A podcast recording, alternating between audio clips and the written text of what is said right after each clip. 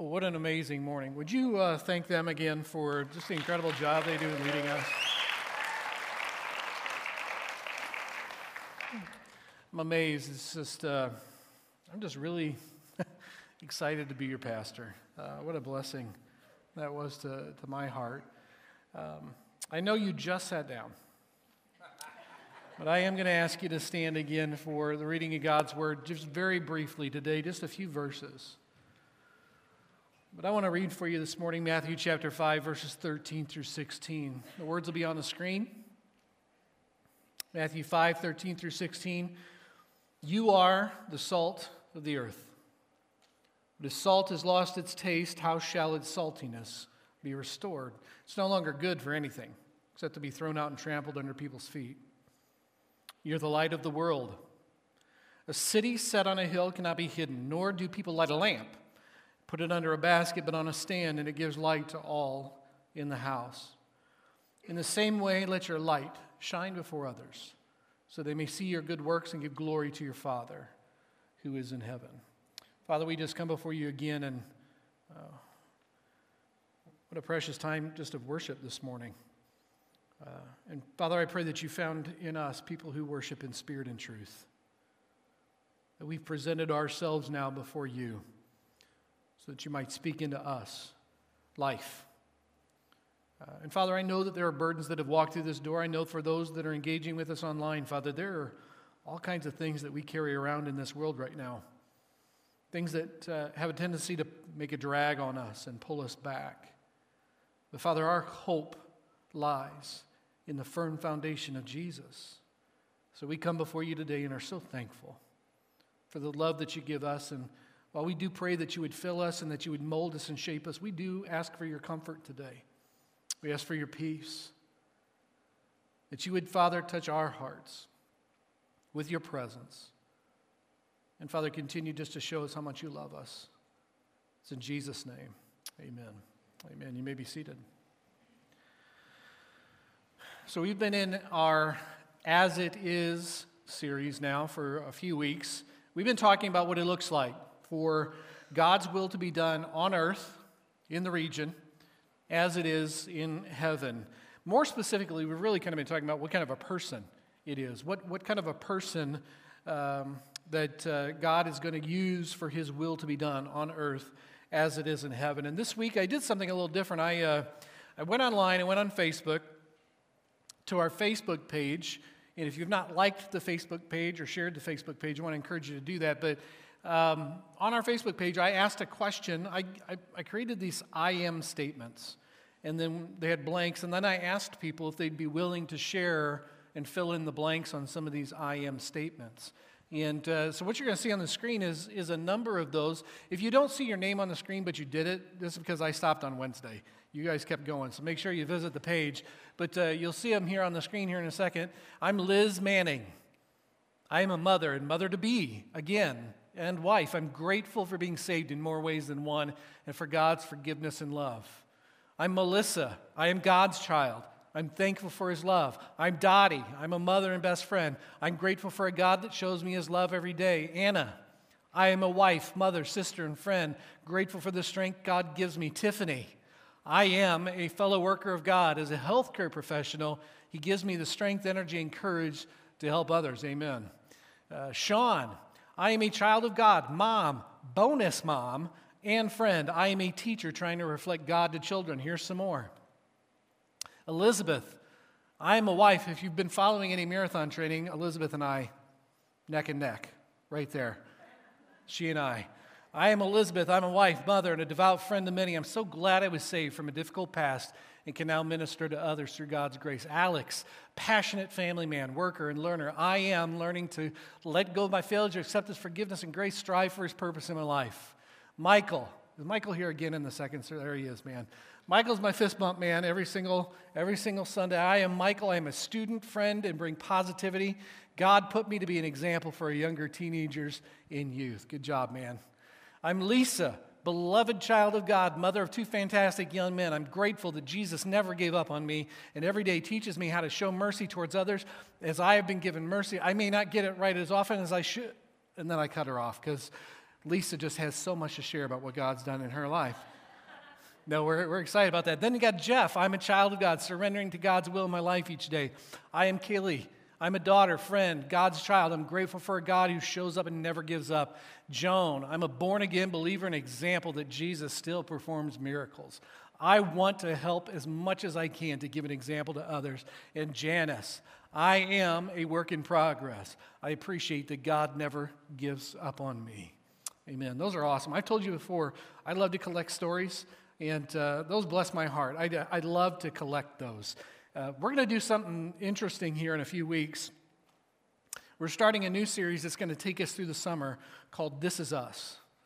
This Is Us. Somebody was joking with me, do I only do three word titled series?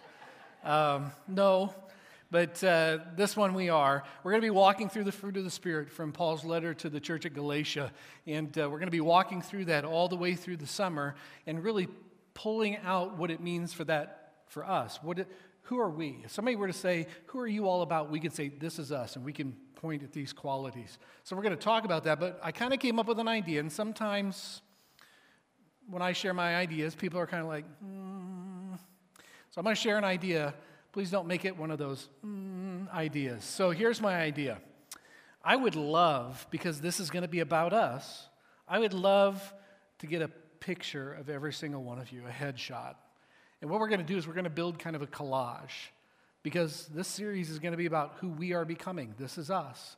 And so, what we've done is there's a couple of different places out in the foyer. You'll see a black background on the wall. We've got some ladies who are willing to take your headshot. They're not glamour shots, okay? So, you don't have to go home, change your outfit, get a boa, you know, or whatever. But uh, we just want a headshot. We're going to put a big old collage together of all of your faces and use that up on the screen. And, in, and some of you are getting really nervous. Listen, if they'll put my face on the screen, you got nothing to lose. So uh, if you would do that, that'd be fantastic. Uh, I would really appreciate that after the service uh, this week, maybe next week, and then uh, we'll use that. So if you would do that, that'd be great. But going back to what I said before, these I am statements, those are incredible. I am this, I am that. Can I add one more statement to those? If you're a follower of Jesus Christ today, uh, if you're a follower of Jesus Christ, you're a kingdom citizen that God is going to use to see his will done on earth as it is in heaven, then that also means that you can add the another I am statement. I am what you see on the screen, an ambassador. I'm an ambassador. John 15. 16 through 19 says this. This is Jesus saying this. He says, You didn't choose me, I chose you and appointed you that you should go and bear fruit and that your fruit should abide so that whatever you ask the Father in my name, he may give it to you, these things I command you, so that you'll love one another. Now, I want you to notice, he says, You've been appointed to go. You, as an ambassador, have been appointed to go. Verses 18 through 19 If the world hates you, know that it has hated me before it hated you. If you were of the world, the world would love you as its own. But because you are not of the world, but I chose you out of the world, therefore the world hates you. Now, I think most of us try to live our lives so nobody hates us, right? Um, so that's not a particularly attractive picture that's being painted there. But don't miss the really important words there. You are not of this world. You are out of this. You're out of this world. You are out of this world. Jesus is saying you've been appointed out of one world into another. An ambassador. Now, the dictionary defines ambassador like this a diplomatic agent of the highest rank, accredited to a foreign government as the resident representative of another one. You're a resident representative in this kingdom of a different kingdom. If you profess a faith in Jesus, He chose you for that. He chose you for that, appointed you that you would bear fruit to represent him, to be an ambassador. You are his envoy, uh, his designated representative uh, of God in the kingdom of this world. You're commissioned into a foreign kingdom to represent Jesus Christ, to represent the interests of Jesus Christ in the world we live in today. You are an ambassador. Okay, so you might be thinking, okay, dude, that's a little intense. I didn't sign up for that. And you know what? You're right, you didn't. He chose you. He chose you. He chose how you would live. This is, this is mind blowing to me. He chose how you would live in this world as an ambassador for the kingdom of God before the world began. He chose you for this role. So, in the Sermon on the Mount that we've been looking at, Jesus identifies a people that God uses to see his will done on earth as it is in heaven. What are the characteristics of these people? that God is able to craft and form and use so that that, that taste, that, that flavor of the kingdom of God begins manif- be manifested as a reality in the kingdom that we live in right now, the kingdom of this world. What does it look like? And in this section, Jesus tells us salty and bright. That's what it looks like. That's what it is. We're salty and bright. The metaphors of salt and light are a little bit lost on us in the 21st century. We're quite removed from what he was speaking about in that moment. But uh, that would not have been lost on the people that were sitting on that hillside listening to him speak that day. He says if salt loses its saltiness, how can it be made salty again? It's no longer good for anything except to be thrown out, trampled by people. Now, for you and I, salt is cheap right? I mean, if you spill some salt on the table, you just scoop it in your hand and then you throw it away. I mean, that's, that's what we do with salt. But in, in ancient times, salt was money. I mean, you'd be throwing away money if you did that. Uh, there was no refrigeration in that day, there was no modern medicine. So, salt, to a certain extent, had as much value as money. In fact, people were paid in salt sometimes, which gave birth to the expression that person is so lazy, they're not worth their salt, right? They've not earned this wage, which was paid in salt. So, why is this a metaphor, right? Why is this the metaphor Jesus uses for the kingdom of God and the person that God uses? Well, it has to do with what salt does. And number one, salt preserves. Okay, they say, and you know what they, who they are, right? I don't know. They say that about a 20% mixture of salt uh, can prohibit bacterial growth can prohibit things like mold from growing. So, it, what happens is salt begins to absorb water, and uh, it absorbs it from meat, from food, uh, making it too dry for bacteria to actually begin to breed and develop. The analogy, spiritually speaking, is not a hard one to make. Okay? Uh, an ambassador for the kingdom should be a preserver, should be protecting life, should be preventing infection from taking root. That's what we should be doing. Now, practically speaking, what does that look like? And in my mind, in my mind, what this addresses really is the idea of proximity. Proximity. For the church, and I, when I say church, I mean big C, not just our church, but the church. I think for generations, the church has really struggled with the idea that places, struggles with the idea of going places where decay and brokenness are.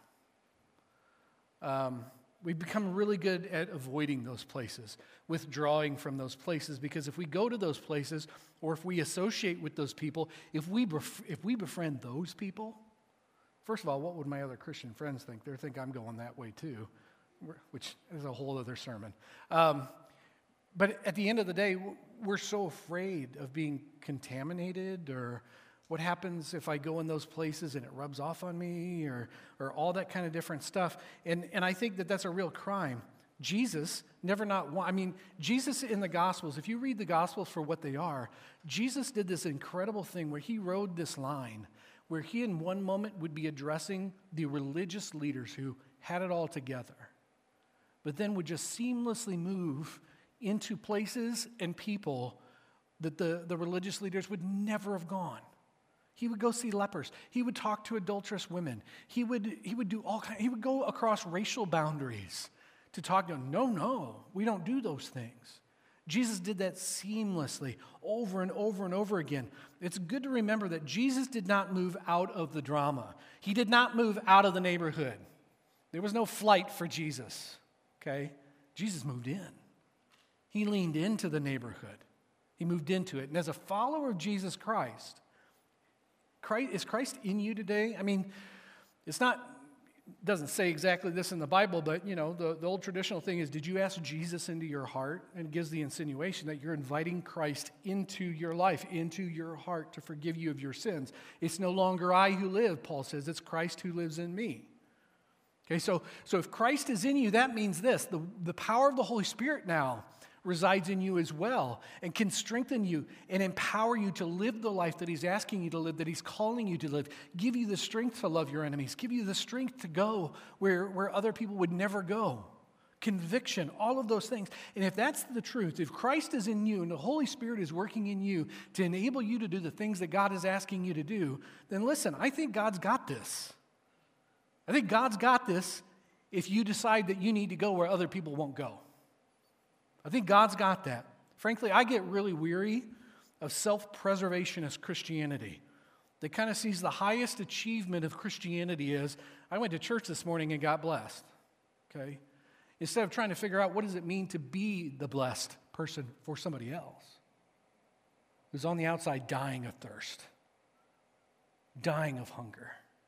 What does it look like to be a blessing to somebody? It's hard to bless other people. Listen if you don't enter their world. And the last time I checked on our wall, it says, as real life, we love God, we love people. Doesn't say which ones. It just doesn't. I don't think it's probably going to change either. We love people and we serve the world. Okay? It's hard to bless others if we don't enter into their world as infected and broken as it might be. Real lifers love people, and that looks like proximity, looks like moving in. That's what Jesus did for us. That's what he did for us. Ambassadors position themselves intentionally in places where they bring preservation, where they bring hope. And they bring hope because of what else salt does. Salt also, number two, heals. Salt heals. So it cleanses, right? Salt purifies and expedites healing for many of the same reasons that it preserves. It removes the opportunity. Moisture breeds infection, so it removes that moisture. It almost, not as an antiseptic, but it, it removes the opportunity okay, for infection to be present. It drives out infection. God's will being done in the region, on earth as it is in heaven, happens when Jesus' followers bring healing in the lives of others in a world where the pattern of this world is to tear down and divide and break. Our world is a world of brokenness. The pattern in the kingdom of this world is division and brokenness, guaranteed. If Satan can divide us, if Satan can allow us in our worst nature to categorize ourselves and put ourselves in different pockets and bicker and fight at each other, he really doesn't have to do anything else. He's already won. The pattern of this world is brokenness and division. That's what the pattern of this world is. It's a place where words and actions cut deep, right? You've experienced this, right? Don't tell me you haven't experienced this in the last year. As a pastor, I've experienced profound amounts of this, where words are stated, where comments are made that cut deep. It's like a paper cut. And then what happens? See, salt is interesting because as people who are described as people who are supposed to be salty, we are supposed to bring hope. We're supposed to bring healing. And salt can do that if it's done in truth and love. But what happens when you take out the love part? You ever get salt in a wound, a paper cut? Or did you ever not know you had a paper cut? And then all of a sudden, huh, what just happened? Right? It becomes an irritant and you know what you want to do with something that irritates you? Avoid it. Stay away from it. I don't think I need to quote, I, I know I talked about it last week and the week before, that Gallup poll that says over 50% of Americans now are not religiously affiliated. They don't go to church, they're not members of a church. We love to point at the world as the reason that that's the case. But there also comes a moment where we have to address kind of the elephant in the room and say sometimes we pour salt on wounds not to heal, but to irritate.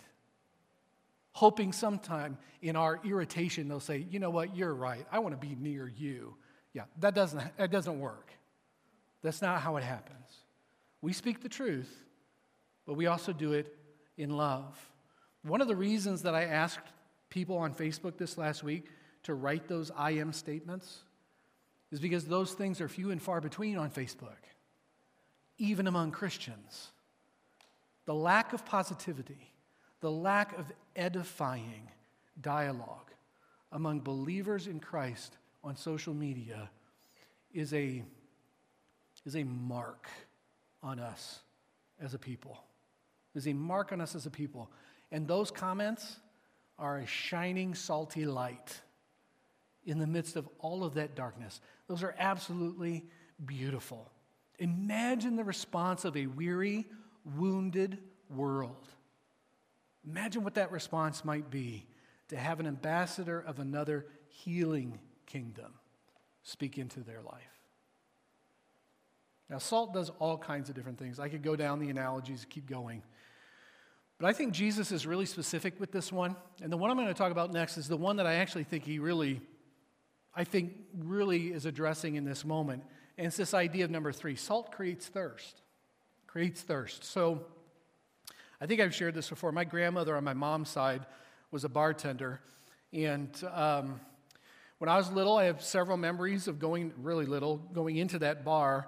And we would. We'd just go into the bar to see my grandma, get picked up, put on the bar stool, and right in front of us, a big old bowl of peanuts. And uh, we'd sit there and visit my grandma. And we always went, this is a side note, we always went on Wednesdays, which was liver and onions day. I like liver and onions today. I do. Not many people do, but I sat there with kind of a bunch of drunk guys eating liver and onions on Wednesdays when I was a little kid. So that's, that's what we did. But the other thing about, about a bar and peanuts is when I was also growing up, I had a paper route, like one of those five in the morning paper routes. I started that paper route, I think I was nine, and I had that paper route all the way through my junior year of high school, same paper route. And my favorite client that I delivered papers to was the bar around the corner from our house. And they were my favorite because every single Saturday, you get on your bike and you go collecting. I was a collector in a collecting, collection agency or something, I don't know. But I was a collector, so you would collect the money for the newspaper. They would give you these, this two ring black thing that had these little coupons, little, teeny tiny coupons you would rip off and give to they were useless. But I mean, you would give them, and then they would give you money for the, for the newspaper you delivered to them all week. And so I would go into that bar, and I would walk in, and they always had for me Richie's stool. That was when I, they used to call me Richie. So it was Richie's stool, and I'd come in there, nine years old. I walk into the bar, hey, Richie, come sit down. And so I'd come and sit down on Richie's stool.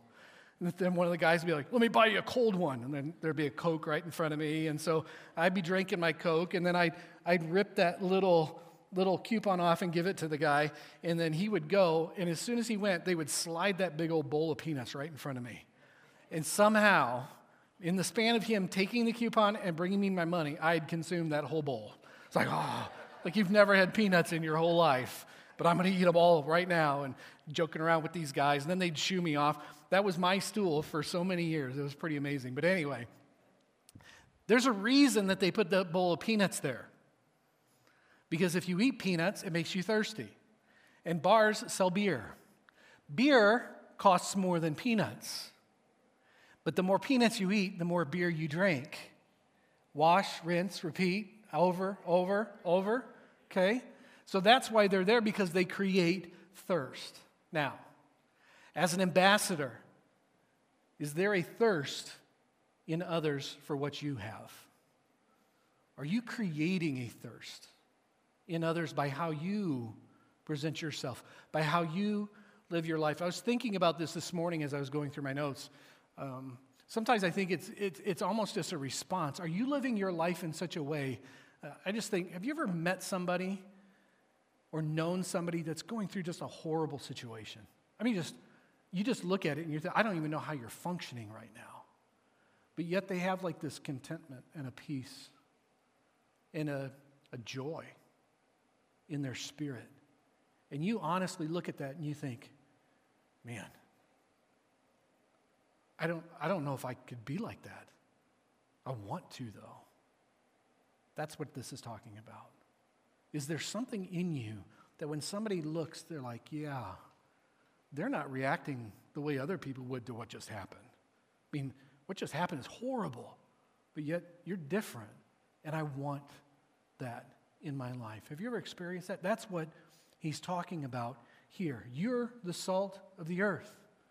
Then he goes on in verse 14, he says, You're also the light of the world. City set on a hill cannot be hidden. Nor do people light a lamp and put it under a basket, but on a stand it gives light to all in the house. In the same way, let your life shine before others so that they may see your good deeds and give glory to your Father who is in heaven. So, uh, week and a half ago, Shelly, my wife, met with uh, a realtor in Racine, uh, where we're moving from. And uh, hopefully, if all things go well, we've got documents signed. She's dropping them off on Monday uh, back in Racine. Uh, hopefully, if all goes well, our house will sell really quickly here. And finally, finally, finally, my family will be here with me in the middle of June. So, yay. Here we go. Right. So, we're excited. The house that we're selling in Racine, we love it. Uh, it was built in 1941, so it's a really old neighborhood. And back then, when they were building those homes, you know, you just you just built them, and uh, sometimes they were kind of close together. Not all of them are this way, but the one that we have is really close to our neighbor's house, which for us is not a big deal. I mean, we love neighbors, we love getting to know people, we love you know sharing in a neighborhood experience in a city like that. That's been really great. There's only one time, though, that that proximity is, eh, and it's the reality that our bedroom, our master bedroom windows, are only roughly seven to eight feet from Dave and Sue Dowhauer's bedroom windows, which is not a big deal until you go up at 10, 10.30 at night and you decide it's time to get ready for bed. And so it's a really bright room, too. So if you, I mean, if you ever gone, like, go see, hey, we're going to go see Christmas lights, kids, if your parents are like, oh, let's go drive around and see Christmas lights, they're not looking at the Christmas lights. They're looking in everybody's windows to see what their houses look like. So you all know who you are. Trust me, you know, you know you do that. So the reality is is it's dark outside, it's light in the house. Everybody can see your business, right? Everybody can see what's going on. So this is the habit that we've gotten into. I'll go upstairs, make sure all the blinds are shut.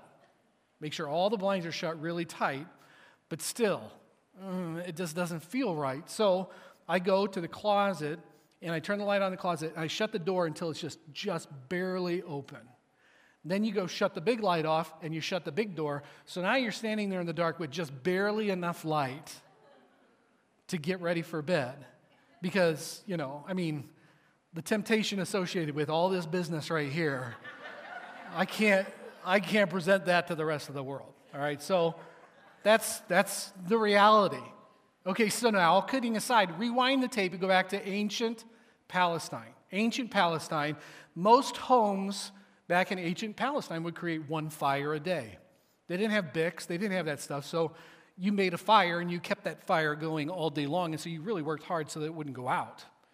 And uh, at night, as darkness would descend, what they would do is they would light their lamp and they would put it on a lampstand so that it would illuminate everything in the home, right? Okay, so you've, you've had this fire all the way through the day to this moment. But you also needed to get ready for bed, okay? So what do you do?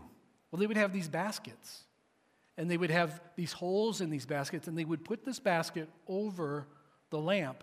It, it had enough oxygen and everything that it wouldn't extinguish the flame, but it created enough darkness, listen closely, to conceal you so that you would not be seen.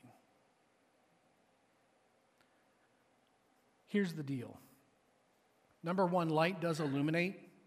Light illuminates, it shows the way, and as ambassadors, we should be showing the way. we should be showing the way because we have the light. People can follow us out of the darkness, okay? So, yes, it illuminates, but, but I think more importantly, what Jesus is talking here is about number two light reveals. It reveals, it exposes the things that are hidden. That's what light does. When the light shows up on the dark corners, I think the dark corners begin to be seen for just how dark they actually are. And as ambassadors, do we blend in with the darkness that's around us? Or does our presence create an awareness of just how dark the darkness is? And people want to escape the darkness around them because we have the light. as a follower of Jesus Christ and an ambassador for this upside down kingdom that we're a part of, we have been given a light that needs to be seen. We live in a dark world. I don't know about you, but there are people that I desperately love. Like lay my life down love. People I desperately love who need to see the light in some Jesus followers around them. We live in a dark world. How many of you know what I'm about to do next? Don't leave me hanging either. This little light of mine, I'm going to let it shine. This little light of mine, I'm going to let it shine. This little light of mine, I'm going to let it shine, let it shine, let it shine, let it shine. I probably changed keys there like three times, but thanks for hanging with me. The next verse hide it under a bushel or a basket? No. What are you going to do? You're going to let it shine. You're going to let it shine. Guess where the light shines the brightest? It's not in here. It's not in here. We don't come here to let our light shine and then wander back into the darkness without taking something with us. The light shines the brightest not in here. We're torchbearers in our home. Some of you are going to carry that light into a home where you're the only follower of Jesus. That's the reality of the world we live in. This is real life, okay? Some of you are going to go to a workplace where you, maybe one other person, know Jesus Christ. You have the opportunity to take that torch in there and be light in those dark places in your home, at school, in your neighborhood, where you work, wherever that might be. And don't confuse this. You know, we, we are those torchbearers, and Jesus gets really specific about how people see our light. He says, they will see your good works, your good deeds, and they will glorify your Father who is in heaven. Those aren't necessarily those nice hashtagable good deeds that we put on Facebook all the time. Sometimes a good deed, sometimes a good work, one that's salty and creates light. Sometimes that good deed that you do is just not responding the way the rest of the world would respond to something. Maybe it's, it's not having a problem with your temper or throwing a temper tantrum in a world that seems to justify temper tantrums, and even in a world where Christians justify temper tantrums. Maybe it's not responding in those ways. What is it? That God is doing in us. There's a guy, a German philosopher, he was an atheist named Nietzsche. He once said this He said, If he saw more redeemed people, if he saw more redeemed people, he would be more inclined to believe in their Redeemer. What good is it to sing about the redemption that we receive if we don't even act like we have been? If we don't act like we have been, that is painful. But what it does is it reveals that there's kind of a credibility issue. And it's not denying the existence of darkness. We know this, right? Our world is dark. But what it is, is pointing out the absence of light in the midst of it. We are that light. Christians who do not have changed lives have a credibility gap. It might be good to ask what does Jesus mean by light? Jesus calls himself the light of the world. That's what he calls himself. John, the Apostle John, calls him the life that is the light of men, the light that shines in the darkness. The Apostle Paul, he talks about the light of the gospel of the glory of Christ. That's what he talks about. We have that light. You and I have that light shining through our lives if our actions reflect the nature of Christ's love, compassion, forgiveness. His light shines through our attitudes, our words, our deeds. When people see that our lives, when my life has been changed, so that we have Jesus' values and see the power of God at work in us. When they see that, when they see redeemed people, they're going to be more apt to believe that there actually is a Redeemer who can do those things. The alternative for us is to live in the dark. To live in the dark. Scripture teaches us this God is light. God is light, and in him there is no darkness at all. He doesn't change, he doesn't shift like shadows. There's no darkness at all. If we say that we have fellowship with him and walk in darkness, we lie and do not practice the truth. Our responsibility as ambassadors is to have lives so transformed by the word, Jesus and the inward presence of Jesus that everyone can see his light reflected in how we live our lives. In the end, God's will is done in the region, in the world, as it is in heaven by those who act as ambassadors of salt and light in a kingdom where they no longer have their citizenship. You are an ambassador. This is not your home. You're from another country. You're from another, you're a foreigner. You are in a foreign land right now. This is not your home. You represent the king from the kingdom that sent you.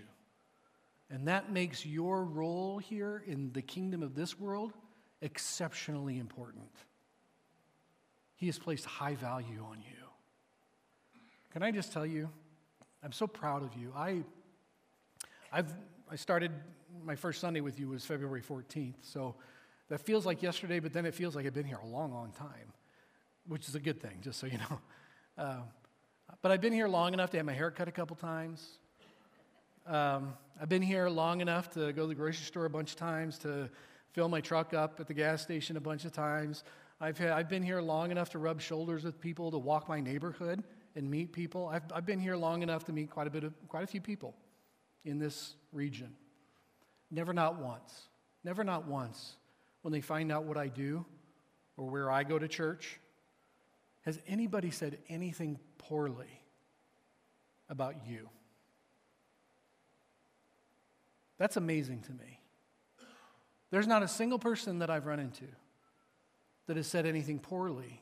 Now, because of the size of this church and the size of our community, there are a lot of people that know about our church. There are a lot of people that have been through the doors of our church here and there. And instead, what I do here is this oh man, so and so goes to that church. I love that person. You know what they did for somebody one time? Okay, that's a really good thing, just so you know. As a pastor, that doesn't happen everywhere, just so you know. Or isn't that the church that helped and did this one thing that one time? Or isn't that the church that does this? Or isn't it the church that, that helps that person or that group? That's what I hear all the time from the community. So, can I first and foremost tell you, thank you. These messages might feel like a spanking, and maybe I'm spanking myself, okay? But the reality is, is we're being reminded all the time of how amazing it is the privilege that we have to be ambassadors for the King. Ambassadors for the King. You guys are doing such an incredible job. I couldn't be more ecstatic to be the pastor of a church that says its mission is to love God, love people, and serve the world. But it's one thing to say it, and it's another thing to do it. And you guys are manifesting that. And there's going to be plenty of opportunities to do that more and more so as we move forward together. But I just want to tell you how proud I am of you. Uh, you're just doing a great job. There's, there is nothing regular about you. I'm going to say that again. There's nothing regular about you. You are not normal. Yeah. And this is kind of one of those instances that's a good thing. You're not normal. You and me, you are the highest ranking diplomat that God sends to this world. That's you. If you have Christ in you, you are God's highest ranking diplomat in the neighborhood you live in, at your workplace. That's who you are. And that's exciting to me. It tells me God is doing some amazing, amazing things, and we get to be a part of it. That's, that's so cool. Would you stand with me? We've been doing this in this series, and uh, I think it's a good practice and a good reminder, but uh, we're going to recite the Lord's Prayer together. It'll be on the screen. Uh, even if you're at home right now, I would just invite you to, to recite this with us. Let's do this. Our Father in heaven, hallowed be your name. Your kingdom come, your will be done on earth as it is in heaven. Give us today our daily bread, and forgive us our trespasses, as we forgive those who trespass against us. And lead us not into temptation, but deliver us from evil. For yours is the kingdom, and the power, and the glory, forever and ever. Amen. Father, thank you so much for your love for us. Father, you came to us, you've invited us, and you've reached out to us.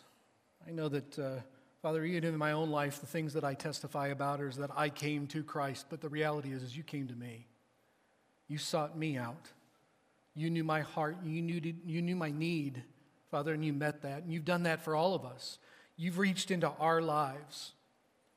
So, Father, help us to move out now into our neighborhood, into our world, understanding our rightful place as citizens of the kingdom of God.